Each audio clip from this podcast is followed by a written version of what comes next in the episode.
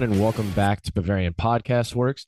Tom Adams here today, and alongside me is the one and the only they who shall not be named. I need no name from pretty much the other side of the globe. Here for our flagship edition of the show. We're just over 24 hours removed of Bayern laying the hammer down on Mainz, beating them 6 2, but less than that. So maybe just probably even 10 minutes after Borussia Mönchengladbach broke our hearts, Union Berlin scored. Danilho Doekhi, I think it was, with that 97th minute winner in Berlin of a one minute that was added for extra time. So Bayern does go back to second place in the table after provisionally being first. But all things considered, in after everything that's just happened, a bit of a uh, emotional roller coaster for what is worth. But how are you doing uh, aside from all of that stuff? I'm doing I'm doing really badly because not only did I watch the final 30 minutes of the Union Berlin game, I also watched India lose to South Africa in the Cricket World Cup today. So yeah, um, other than Bayern, my team's um not doing too well. So I, I guess even Bayern is not doing as well as we should be because we're not first place. But um, I don't know. I don't know. My after watching that Union get that ninety plus five, 90 plus six minute win- winner in a game where there was only supposed to be one minute of added time, I I don't know what to say. It feels like I don't know. It feels like the Bundesliga is just doing everything it can to try and get a new winner this season.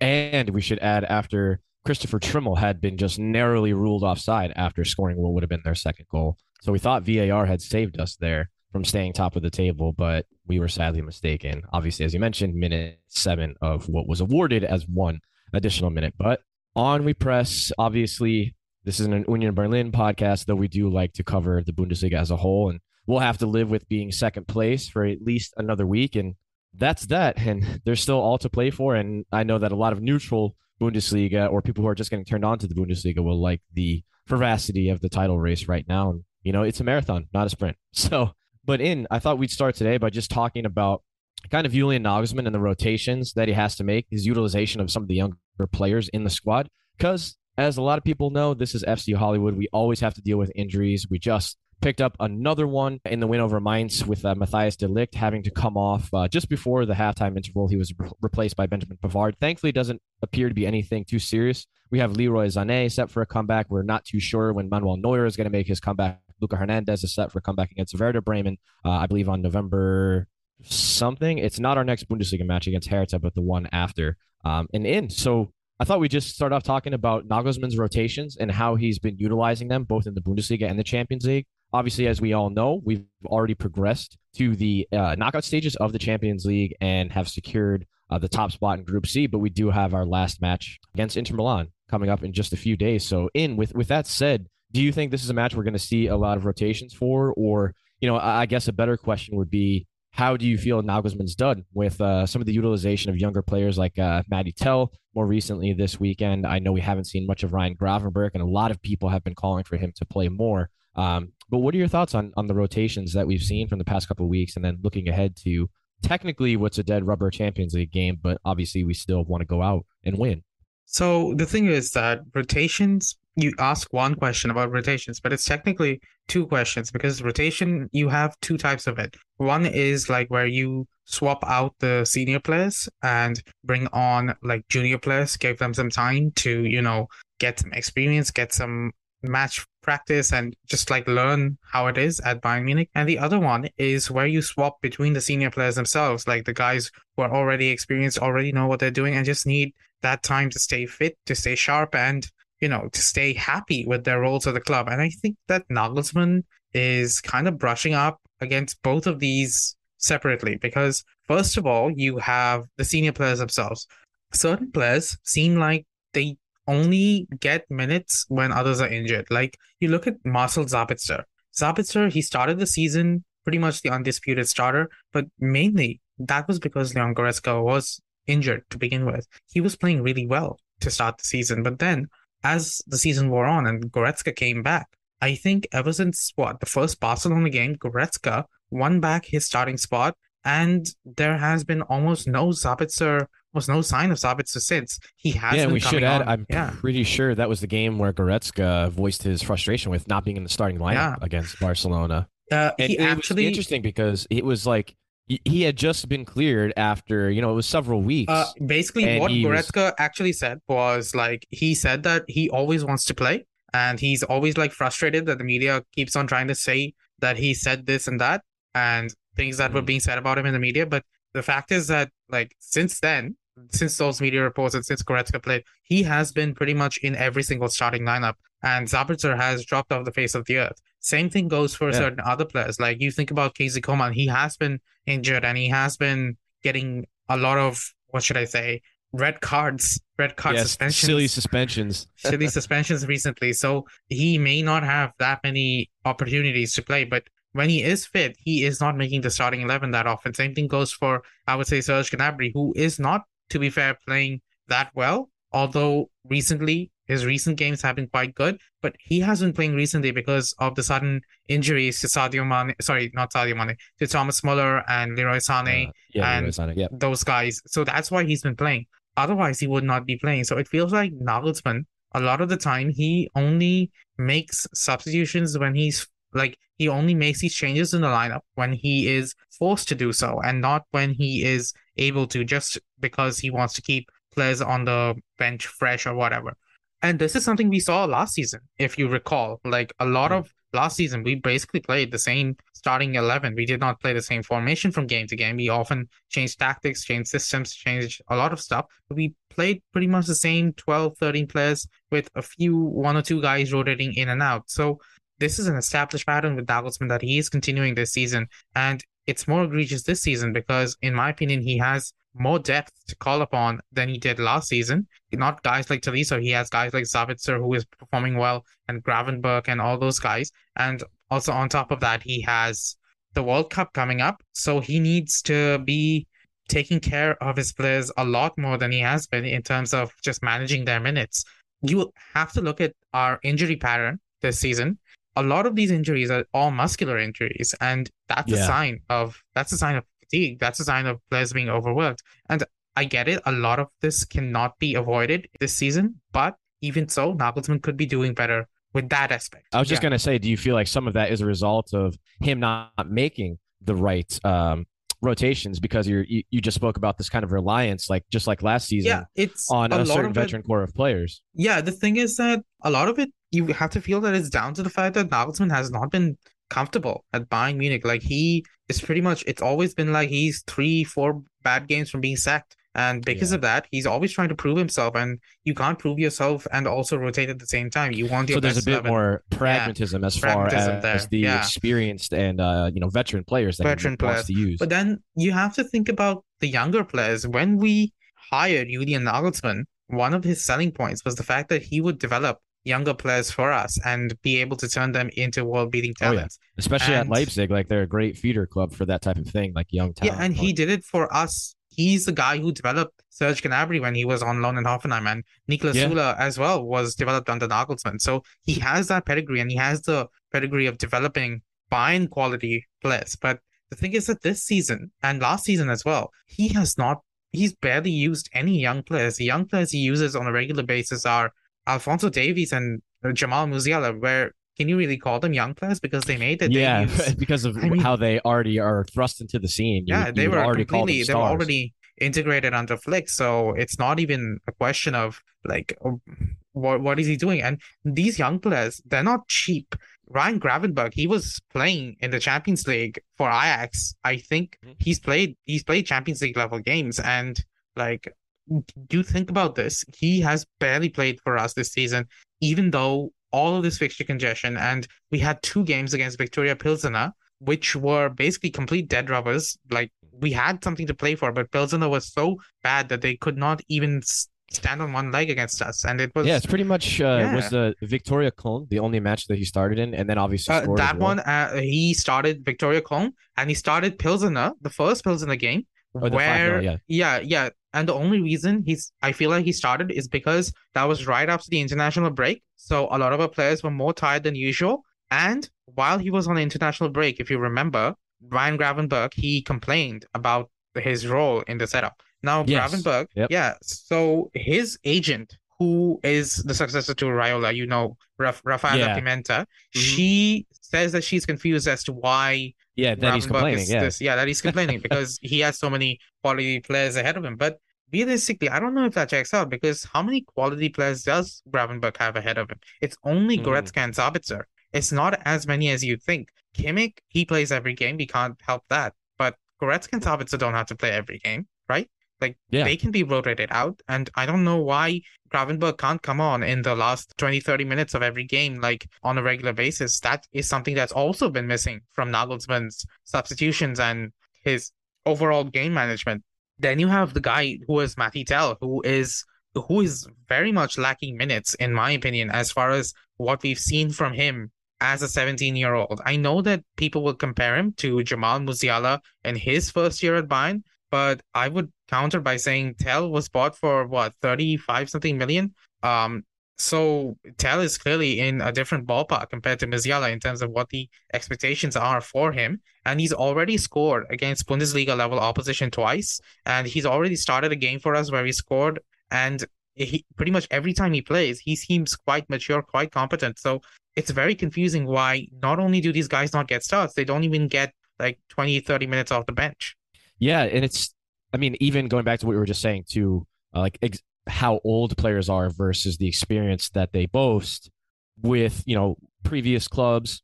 You, you talk about a guy like uh, Matthijs de Ligt and how well has he stood firm in Luca Hernandez's injury absence, and you wonder. It's an interesting debate if Upamecano, de Ligt, and Hernandez are all fit, and even Pavard, we saw a little bit at center back yesterday, obviously by force since uh, de Ligt had to come off and Noussair Mazraoui was already out there playing right back. But which of the three of those would be the go-to starting center back pairing for Nagelsmann if they're both fit? On evidence, you'd have to say it's Upamecano and Hernandez. But again, de Ligt is not very old at all. He's pretty young, but again, one of those players. He was captain of Ajax. What at 19 years old when they went very far in the Champions League. So he's another player from that list that we were kind of talking about earlier that would fall under that same category. And it seems to me with Nagelsmann, you know, you mentioned the point whether it's Nagelsmann or Niko Kovac, maybe Jupp Heynckes is the only outlier in that because of the nature in which he came back uh, to coach that season where we went far in the Champions League and obviously secured the Bundesliga. He already had a long history with us, but you're always pretty much three to four or five matches away from being sacked as Bayern manager, as, as we all know, because the pressure is so high, the expectation, the levels that are expected of you from our office, from our fans, pundits alike, is, is so high. Uh, so I, I feel like with Nagelsmann, there's just uh, whether it's younger players or less experienced players, there's just a uh, the trust level isn't there. Like on evidence, there's things that Ryan Gravenberch does really well. I personally like how he's able to, when the defender's on his back, he's able to kind of turn out of pressure, even in our own third. But, you know, that's obviously a calculated risk. And we saw weeks ago Kimmich with some risky play and losing the ball at the back and creating some dangerous situations for us earlier in the Hinrunde. So I think there's less risk putting on Mathys Tel after Choupo-Moting has already scored, Sadio Mane has already scored, uh, and we have kind of a, a cushion.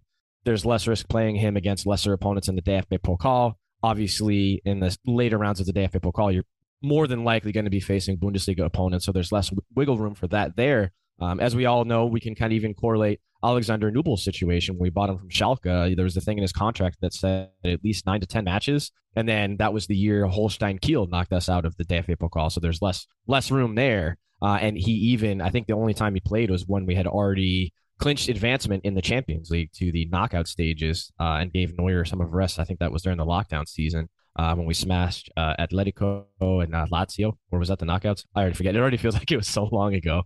But anywho, I, I personally think in that it's a trust thing. Mazraoui, I think he's grown in trust, uh, especially with that first performance against Barcelona when Pavard had to come off injured. I think that was a massive thing for for Mazraoui uh, and Nagelsmann's trust in him, but there hasn't really been that moment for Gravenberch. And with a guy like Mathys Tel, I feel like it's less of a risk throwing him up top after we already have a cushion, or you know, there's it's a lower risk area of the pitch. I don't know if you agree with that, or if you just think Nagelsmann as a whole should be rotating more and giving these younger player minutes and having to invest that level of trust in them.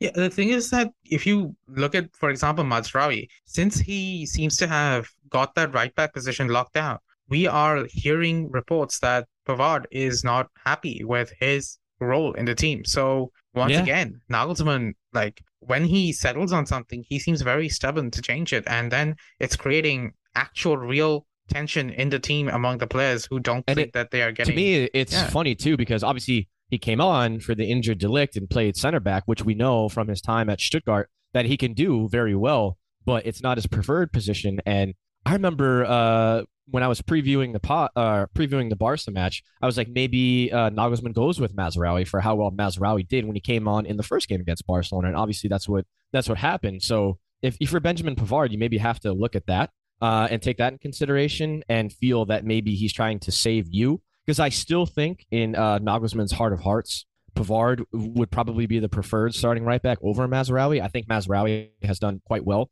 and he's shown lots of improvements. Much like uh, Dayot Upamecano, I feel like is one of Bayern's most improved players in the season, in, in my own personal opinion. But uh, you know, it's like I was kind of shocked to see those reports. It's like you know, only a two match sequence where we're already through in the Champions League. Like, I get always wanting to be involved, but balance that too with half the reason we have some of these muscular injuries. You know, Neuer with his shoulder, Muller with his uh, hip, I believe it was. Uh, Hernandez was it his uh, adductor? Um, and Yeah. then de Ligt, I think I think it was his hamstring. I'm not sure if we've had reports of uh, the scans that he underwent today. I'm assuming since it's uh, already 6 Uh, p.m. according to the reports, uh, De Ligt went underwent like a regeneration session with the rest of the starters from yesterday, and it seems okay. Like he will probably get an MRI later today, but if he hasn't had Mhm. one yet, they probably don't think it's a big deal. I think Okay. what's gonna happen, like the thing is that if you noticed recently, the interesting thing with Pavard is that when Nagelsmann subs him on these days, it's as a center back. He's not being subbed on as a right back.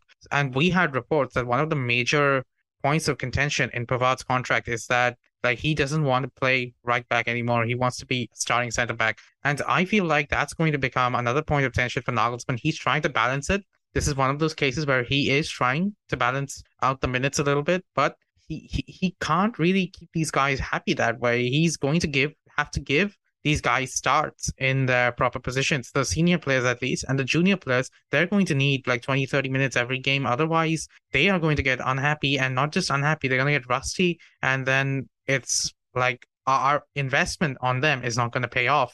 And obviously, then we have the injuries to talk about. I think we should talk about that as well.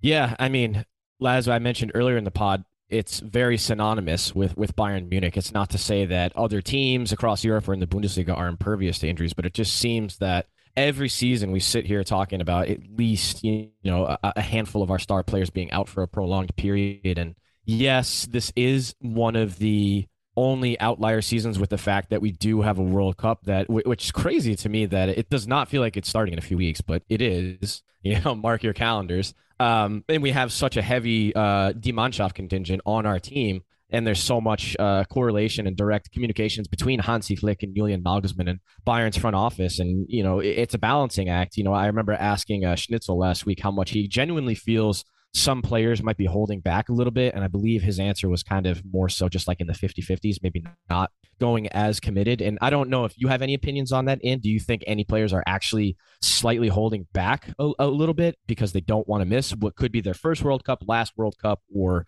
you know, if a World Cup where they're not going to be sure if they're going to go to other international tournaments with their nation, but there does to me there seems to be a bit of a preventative maintenance aspect to some of these muscular injuries like if push were to come to shove and this was the Rückrunde uh, and Union Berlin was still where they are in the table compared to us the same amount of points goal difference in relative terms would we maybe be seeing like we saw remind me which game in like it said Neuer was taking painkillers the night before to get through it I think it was Uh, against Dortmund. Dortmund, yeah. Yeah, yeah, yeah. Uh, the, the night before, like, would we maybe be seeing w- more of this if the World Cup wasn't uh Actually, wasn't coming around? Actually, the thing is, I think it's the opposite. I think a lot of the players are pushing themselves extra be hard because. Yeah, to, yeah. to be Okay. involved because a lot of the players will want to be at least in the starting 11 of Bayern Munich so that they convince their national team managers to take them. And the other guys, the guys who are guaranteed a spot at their national team level, but they are like, you think about Neuer or you think about Muller, they are definitely going to the World Cup and they are definitely going to be in the starting 11. So for them, it's more of a uh, situation where they want to be in absolute tip-top perfect condition. So you look at Muller, for example, just walking off after feeling a slight mu- muscle hardening against uh, Victoria Pilsen. Like he scored a goal, Bayern were cruising, so he said, "Okay, I'm done." That kind of thing may not happen in a normal season where you know are cruising. He probably might just walk that off and then take the next game off. Here, he didn't do that. I think a lot of the players are being treated a lot more cautiously because of that. But on the other hand, I think the players themselves are treating things a little bit more. They're trying to force their recoveries a bit harder than they Mm. normally would if it wasn't a World Cup year. Yeah, and Like, that the World doesn't Cup mesh is not well gonna- with uh, yeah, because- truncated schedule at all. Yeah, because you think about it, normally in the Hinrunde, if you get an injury that's going to put you out for three weeks, you take the full three weeks off. Now, if you get an injury today that's going to put you out for three weeks, you're going to get try and come back in two weeks because the World Cup is coming. That's Yeah. one of the things that worries me, especially about Manuel Neuer and the reports of his recovery, because we had a very scary report just just what on Friday that Neuer came out. Mm. He had like he did a short session outside, and then he seemed to feel yeah, pain in his shoulder. something else. Yeah, Yeah, something else happened, He, and- he felt Nagelsmann Nagelsmann confirmed in his press conference later that no, that was just a planned outing and it's nothing out of the ordinary. That was completely planned. But you have well, yeah, and, feeling and that too the Yeah. uh, the alarm bells ring with him because as Bayern fans, we know that metatarsal injury in the past, like he's been rushed Yeah. back from, and we've yeah, we had to deal with rushed missing back him from that. Yeah, uh, so in the later stages in that Champions League running where we lost to Real Madrid and Sven Yeah, Ulreich made that, that, error. I like know, I know everybody knows what I'm talking He basically about. missed almost two or one and a half years due to that one injury. So like um the thing is that Neuer, um the thing with him is this is his last World Cup, right? And he's Mhm. gonna be captain. And he knows that he has a decent chance of winning it with Hansi Flick in charge and all of that stuff. But he has to be fit for it. And he knows that if he has to, and he's already 36, if he has to cut out maybe one or two years of his final years of his career in exchange for one more World Cup, he's going to do it. Maybe he wouldn't Yeah. do it if he was like a 22 year old goalkeeper, not guaranteed to go to the World Cup. And maybe if Germany weren't exactly doing so well, he probably would just take it a bit more easy, focus on his long term health of his career. But if, for example, Neuer plays with, say, for example, a minor injury, he plays through the World Cup, taking painkillers before every game. He can then he might come back to Bayern completely wrecked, and then what? He he maybe sits out the rest of the season. What that that could be possible, and maybe if that doesn't happen, he sit, finishes the season just fine. But then we don't have Neuer in his final years. We don't have Neuer when he's 37, 38, 39. We don't have those years of Manuel Neuer, so we have to figure out how to replace him at that point. Same thing even when maybe he said he wants Yeah. to retire at Bayern. yeah, I like it's one of those things, and players can be like we think of Neuer as a mature player, but players when it comes to injury, they can be very strongly short-sighted, especially when it comes to World Cups. You know, look at how many players they play through injuries against doctors' advice just so they can play a World Cup, and uh, it completely derails their career.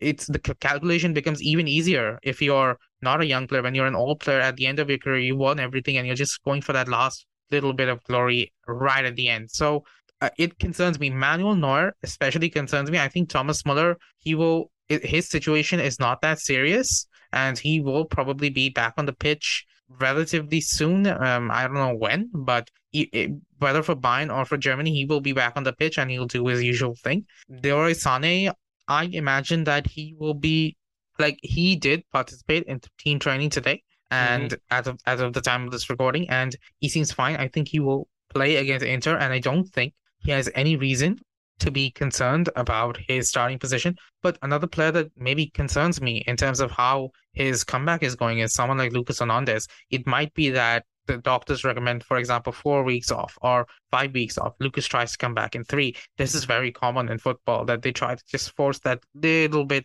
and you just re-injure or whatever you can because your body does not mesh with what UEFA or FIFA says the schedule is. That that just doesn't happen. So it, I, I'm worried that this particular thing could really derail our season. This specific thing of World Cup in between the season. do you, I mean, hopefully you would imagine, you know, there's so many so many fans of teams when they're not doing well or they have injuries piled up, they kind of just say they can't wait for the World Cup to be over with because then you don't have this thing that's kind of looming large on the calendar where all these players are, like you said, trying to force back in, trying to force themselves back from injury, maybe not being hundred percent honest with the physios and you know trying to say things that are contradictory to the actual medical scans that they undergo because they want to be involved. They want that momentum. They don't want the national team managers to think that there's too too long of gaps without them playing, where there's going to be a risk of momentum, and other players might be faring faring better in that circumstance. But this may sound stupid in too, but it's funny. Like Muller, a guy who jokes in who's joked in the past about not having any muscle, so that's why he doesn't get muscular injuries, has uh you know a hip issue, and I empathize with that a lot. My my left adductor has always plagued me throughout my playing career, and I, I like I just can never get it strong enough or loose enough. So I definitely feel that injury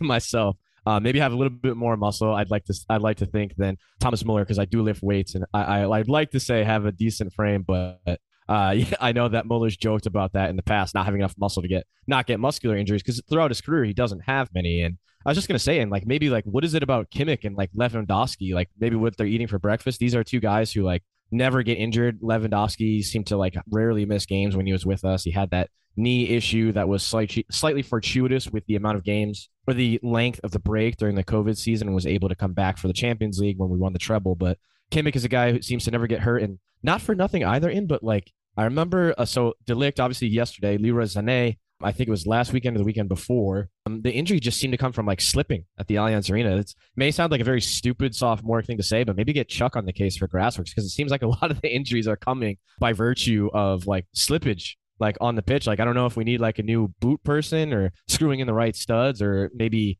water down the pitch like a little bit less at the Allianz Arena. But it seems like I know I'm pretty sure de Ligt yesterday was like non-contact after he had uh we had like cleared a corner. There's a lot of stuff that happened, and then when they were doing the VAR check for Mane's penalty, that's when uh, de Ligt had gone down. But yeah, I remember Leroy Sané Yeah, the uh, slipping. I think Hernandez Yeah, as well was like at the what happened when uh so the thing that happened with de Ligt is that he just went like he went down off the ball and it was like he the physios came in and they were rubbing his thigh so it looked like some kind of a hamstring thing but we don't know it it, it was serious enough for Nagelsmann to sub him off immediately at halftime but not serious enough for him to like comment on it as being something of a big deal yeah. even so, like it seems like fatigue, and it's obvious why Ligt would suffer from that. Same thing goes for like Thomas Muller. You think about you tell you you ask me the difference between Kimmich and Muller and Lewandowski. First of all, Kimmich is a lot younger. Muller, I mean, he's 33 now, and Mm.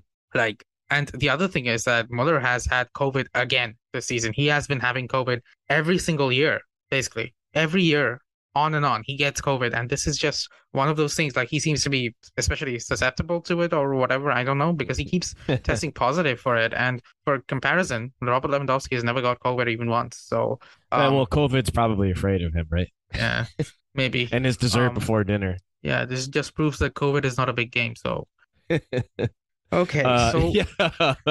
well played. Sorry, that took me a second. yeah, you Um, can tell. But yeah, I was gonna say, Um, unless you had one more thing to add to that, I, I was gonna say we could look ahead to this, uh, the last group stage match in the Champions League. Unless you had a thought to finish there, I didn't mean to cut you off. Yeah, um, I don't really have anything else to say. I just think that it's just weird that this particular season, like, I think that previous seasons we actually got a decent hang on our injury situation. I think Dr. Holger Broich and the new medical staff that replaced Hans Wilhelm Muller Wohlfahrt, they were doing quite a good job keeping our team healthy and fit. And other than some players made of glass, like, you know, Corentin Tolisso, other than those guys, it seemed like we mostly had players fit and ready to play for most of the campaign. But this season, it's it all the injuries are coming, and not all of it can be blamed on rotation or just the fixture congestion. Some of it uh, feels like just plain bad luck. So yeah, and that you have to deal with sometimes. But in you know, as I as I just mentioned a few seconds ago, I know it, it is sort of dead rubber. We're already guaranteed group winners of Group C on to the next round, the knockout stages of the Champions League. You obviously get a little bit of a better seating if you're a group winner, but how do you see this one going? I mean, just a quick look at Inter's form since that dramatic 3 3 draw with Barcelona in the Champions League that put a big dent in Barcelona's survival hopes of being able to progress, which is hilarious now that they're in the Europa League again. I don't mean to bash too much on Barcelona. I know you might want to bash them, but their form pretty much all wins in uh, Serie A. And uh, Salernitana, they beat 2 0, Fiorentina 4 3. Obviously, beat up on Victoria Pilsenen 4 0, which sealed Barca's fate before we beat them, and then a 3 0 win this weekend over Sampdoria. So, in how do you how do you see this one going? I know that it uh, doesn't mean much, but nonetheless, it, they still have to play it.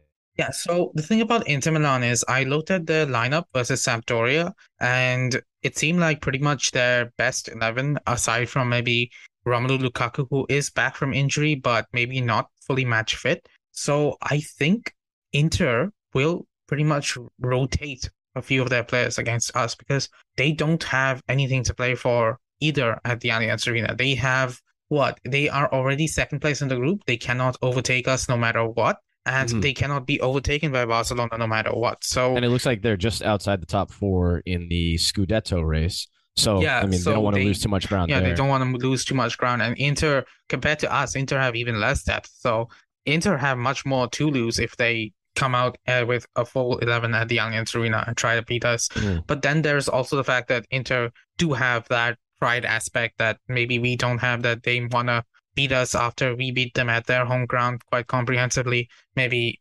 Inzaghi, he, he is kind of in the same boat as Nagelsmann in the sense that he still needs to prove himself to the Inter Milan faithful after having to follow up from Antonio Conte. So he might see this as an opportunity to maybe catch Bayern Munich rotating and maybe get a good win under his belt. And that might even galvanize his team for the rest of the season in Serie A and the Champions League. So that is a consideration. But the other consideration is that Nagelsmann, he said that he's not going to rotate the entire 11, but maybe three or four players. Now, very interesting to find out which three or four players those will be. According to reports in Germany, De is going to be one of those players because, you know, Yeah, as we naturally. discussed, yeah, the muscle injury. So new de- new look defense. We don't have any defenders from the B team that seem to be ready to be called up. So I'm guessing that Benjamin Pavard is going to get his long-awaited start at centre back, and that I don't know if that will that make him happy. Will that make him upset? Especially after the tantrum he threw in training today. So could be interesting. Could be could be one of those things. And the other fact is that certain players, in my opinion, recently have just played way too much football. Jamal Musiala, okay, for someone so young, he's being overplayed, and I get why Coming he back started. from uh, COVID too, right? COVID, COVID, and then like a muscle issue or something. I don't know. Like he did at least have COVID. So for someone so young, you don't want to be playing him this many times, especially since you know he's almost going to be a guaranteed starter for Hansi Flick in the World Cup. So he's going to be playing that too.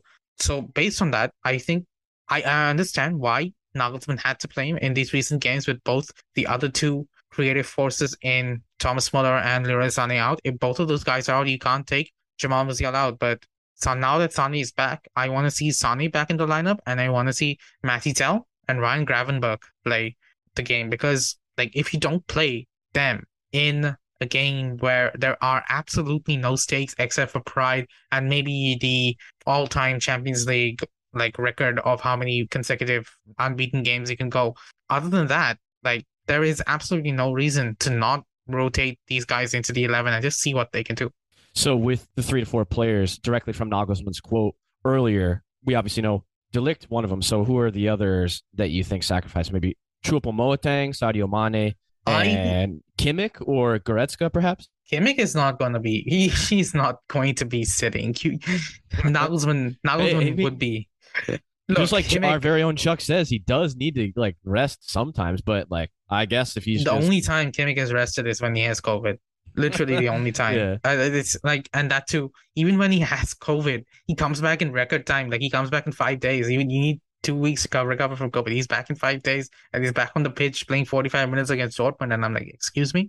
So you can't keep Kimmich off the pitch. You just can't. So Kimmich is going to play. The thing is that it's a question of either Gravenberch or Sabitzer, and Mm. I have the sneaking suspicion that like Goretzka needs a rest, right? He has been playing a lot of games and he's probably going to start for Germany, so he needs a rest eventually, and better to get it now. But between Gravenberch and Sabitzer, I think Gravenberch needs the minutes more, but Sabitzer might demand the minutes more from the coach's perspective because Sabitzer is a more experienced player and one of Nagelsmann's own signings. So Nagelsmann is under pressure to show that he can use the signings that he asked for. So that, that is another factor that you have to look into. And the thing is that the other one, Sadio Mane, Nagelsmann has overused him this season, in my opinion. Like Sadio Mane, I know that he is physically an amazing player and he can do almost uh, like he can go pretty much every single game and not get tired. But that doesn't mean that it doesn't affect his performances. Look at how well he's been playing in these last two games after getting rested for just once for one game. He just got rested, and look at how well. Hoffenheim. Yeah, how look at how well he's been doing since. And that was just Mhm. one game. So I think if Mane got just a little bit more regular rest, he would have a lot more success in our setup than he has So been you- getting. Would you say so- it'd probably be him instead Yeah, of uh, because, look- Choupo Moting? Go team. You can you can technically sub both, now? Because you can move Gnabry into right. So yeah, you can, or you you can can- then you could uh, play both Sané and Tel if you do that. yeah, because you can play Sane, Tel, and um like Sane in the middle, Tel up top, Gnabry and Coman on the wings because Coman is back as well. So Mm. you could do that. Uh, there is no reason that Choupo-Moting has to start every single game right now just because he's back. And same thing goes for Mane. And both of these guys will be at the World Cup. That's one of our biggest issues that pretty much our entire starting 11 and our substitutes will be going to the World Cup as starters. So pretty much everyone is going to be out there playing games while most other teams will have most of their starting 11s just sitting around collecting dust, just getting energy back. So this inter game, in my opinion, should be a full rotation game, something like what uh, Hansi Flick did against Atletico Madrid those a few years back, where he started Musiala and um, I don't know who would uh, Bright, Arrey-Mbi, and he started Bouna Sarr and all those guys, like those guys that we literally never see. He started all those guys. And the thing is, in that game, despite all of that, and that was an Atletico Madrid side that eventually won La Liga that season, Flick still got the draw. So that Yeah. just goes to show how Flick is. And that's probably one of the standards that Nagelsmann will be held to. He should be expected to still get a win or at least a draw against Inter Milan and rotate. That is the standard at Bayern, in my opinion. And if both those things don't happen, there is a reason to be disappointed. even to all the rotations that we were just mentioning collectively, I'm even thinking in my mind, maybe even at left back, bring in uh, Josip Stanisic for Davies. Because Davies, I know he's in incredible shape, but like yesterday, even when the game was still close, I feel like I, I remember firing off a tweet during the live tweet of the match that he had already made like 10 to 15 recovery runs. I know that's his pretty much his signature. Um, and I thought he was very, very bright uh, yesterday, but perhaps even give him a rest. I know, I'm pretty sure it was at the end of their Klassiker, we used uh, Stanisic at left back after, do you remember Fonzie got like kicked in the uh, the face by, I forget who it was. Um, now that I'm Bellingham? You forget remember. you forgot Bellingham? Yes, sorry, sorry, sorry. Oh my I god. well, I, I know who he is. I would never forget him as a player, but yeah, I remember. And like he was on yellow, I think, when it happened, and then he got away with it. But uh, Yeah. I know, and I know, like other than getting absolutely burned, I don't know if it was uh Malen or uh, Moukoko who just like absolutely rinsed Adeyemi. Near the touchline. Oh yeah, yeah. Sorry, sorry, Adeyemi. Jeez, Did you even got, like, watch the game. Tom? What the I hell? did, I did. I swear, I swear. I just, you know, obviously, uh, I'm keeping track of Bayern players more than Dortmund players, and that's. I mean, that was not something I had planned to talk to talking about on the pod at all. I was just trying to go Uh-huh. off the off the cuff and on the fly there. Um, but yeah. So other than that, um, other than getting rinsed on the on the touchline, you know, it's it's an option. And Davies, I think, is a guy that covers a lot of uh, kilometers and pretty much, you know, sets a pace record every time. Although I don't think he has set a, a pace record. Uh, he Uh, has. gonna- he he's the fastest player in the Bundesliga so far this season, but like he Well, I, shares I'll it with like rephrase. He hasn't broken his own record in a couple. yeah, he weeks, hasn't broken is, his own uh, record. But, which is I mean, which is how, uh, how often can you break your own record?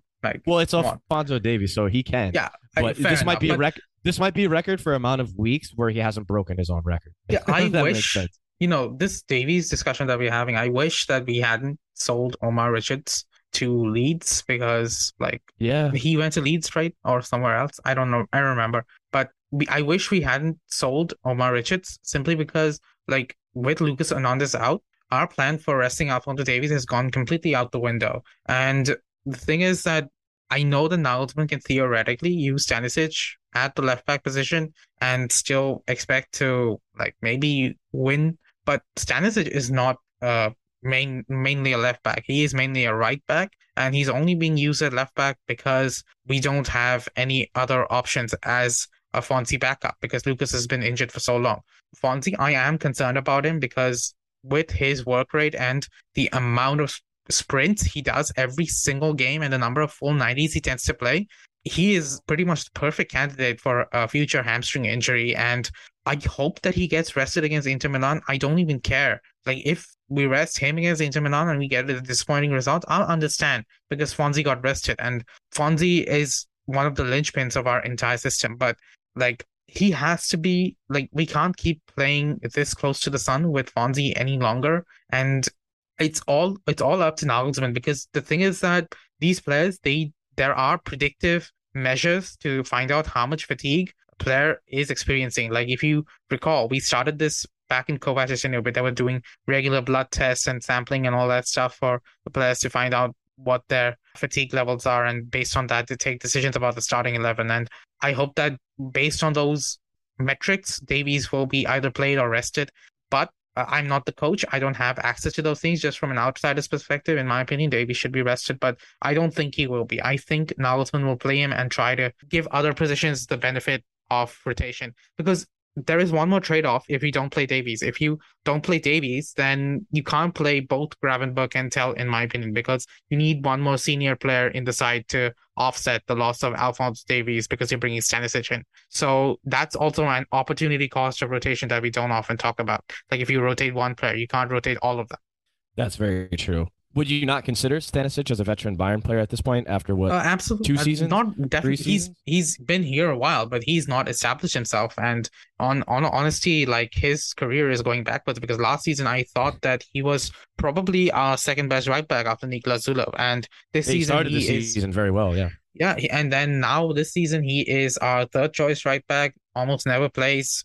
Um, I'm I'm I'm actually feeling for the guy because I think he needs to leave Bayern to really kickstart his career again because it is like uh, his situation is not good. He's not going to get any minutes at his preferred position, and I think he's pretty intelligent. He's a good guy. He might find success in the Bundesliga elsewhere. And, And is this all just because he doesn't have as much silverware as uh, Alvaro Odriozola?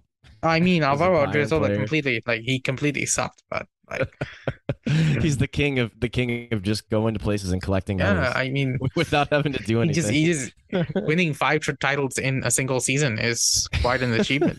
Across, setting two, records. two league titles, Champions League, mm, DFB Pokal. I don't know. Two two titles plus a germ like a treble. Yeah, plus a that? treble. Yeah. So, so I, I want to ask you since Uh-huh. this is this is a preview of the Inter game. What is your expected scoreline? I uh, so as I talked about last week, being with um, Schnitzel being the glass half full type of guy, I I agree, and obviously we have the evidence that Nagelsmann has said there's going to be three to four rotations. Um, I'm fully confident whether it's going to be Gravenberch, Sabitzer, uh, Tel, or you know um, whoever it's going to be coming off Mane, Choupo-Moting. But I agree. I'd love to see Sané back out there, whether it's for, for you know 45 minutes, 50 minutes, 60 minutes, and maybe Stanisic. But I do agree with you. I do feel like uh, Davies is going to be out there. With that said, even with the rotations, I feel like we can squeak maybe not a clean sheet if we're going to make defensive changes. And obviously, we gave up two goals to Mainz when having to tweak our defense after uh, de Ligt went went off. But I would say we could we could squeak away with a, a two one or a three to one. I know that's a very common predictor, but giving a little bit of the benefit of the doubt to the attacking players and the rotations mixed with the veteran players that will be out there, combined with what might be rotated midfield and, and defense, and obviously. Ulreich, I, I got to give him a shout out. I feel like he's been standing very firm, but he did make a stupid mistake yesterday with a really poor back pass uh, that led to a good chance for Mainz. And yeah, uh, maybe not a clean sheet tomorrow. So two or not tomorrow. Sorry, um, Tuesday. So either two one uh, or three one. Uh, would your prediction be somewhere not, along those I'm lines? not doing a prediction. you don't do I'm- that. okay, okay. Do you when you uh when you do predictions, do they just go terribly wrong? I mean, like sometimes I predict a win and then it's a loss, and sometimes when I predict a loss, it's also a loss. So what's the point? So you just predict. How about this? You predict there will be a match of football between FC Bayern München and Internazionale in after the the UEFA pan- Champions after the pandemic, I'm not even gonna predict that. Like anything can happen. Come on. Let's okay, not, okay. Let's not. Let's not. Let's not tempt fate, please. there will well okay so there may or may not be a champions league match between fc bayern münchen and internazionale and if it does take place i'm predicting 2-1 or 3-1 for fc bayern münchen but with that said folks i think this is a very very good place to wrap up the pod we've, we've talked about a lot gone through injuries rotations how julian nagelsmann does and doesn't use them and we've looked ahead to inter milan which is as a reminder the last champions league group stage match before the knockouts begin uh, which will take place after the world cup so we will soon know uh, after that who we will be facing in the knockout stages. But as always, thank you all again for listening. I hope you enjoyed this episode of the flagship show. Be sure to like, rate, and subscribe on whatever streaming platform you do use to listen to your podcasts and Bavarian Podcast Works. Uh, and until next time, which will probably be uh, a recap of that last group stage match against Inter Milan. Thanks again, and auf Wiedersehen.